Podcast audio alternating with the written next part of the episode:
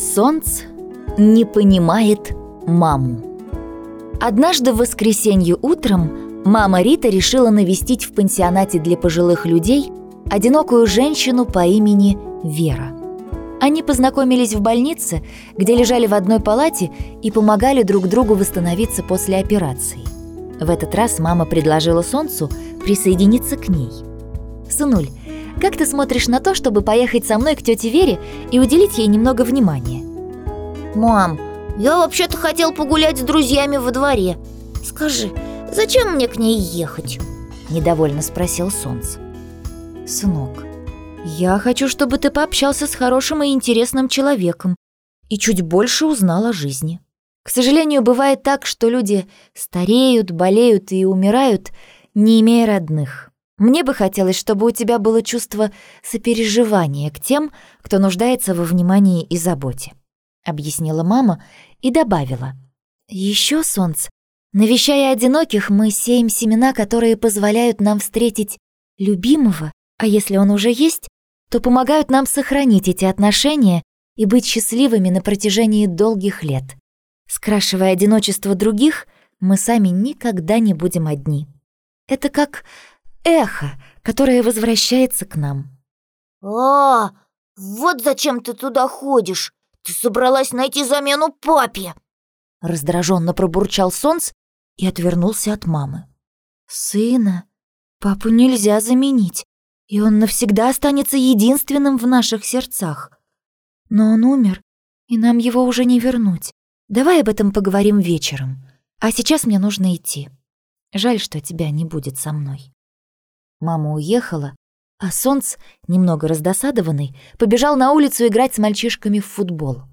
В течение дня он несколько раз вспоминал утренний разговор, одновременно злясь на маму и переживая, что расстроил ее.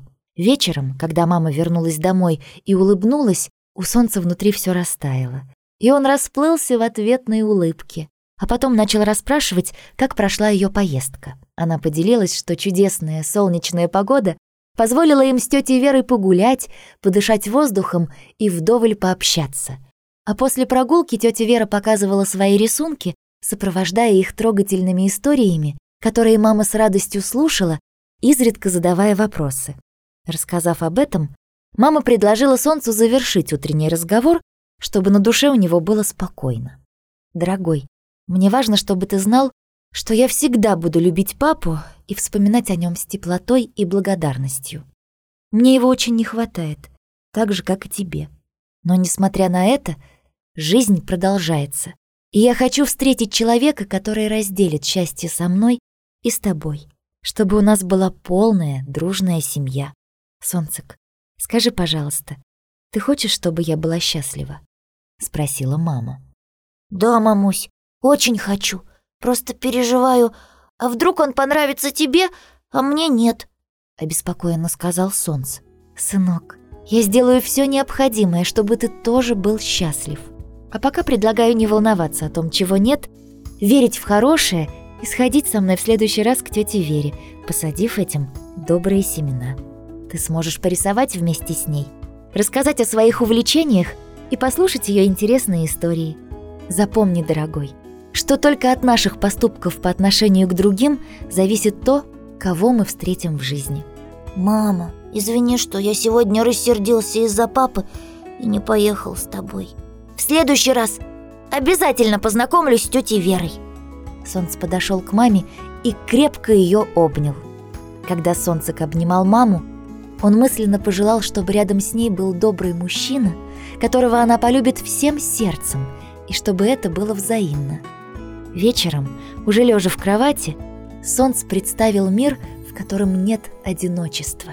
От этой мысли он улыбнулся и провалился в сон.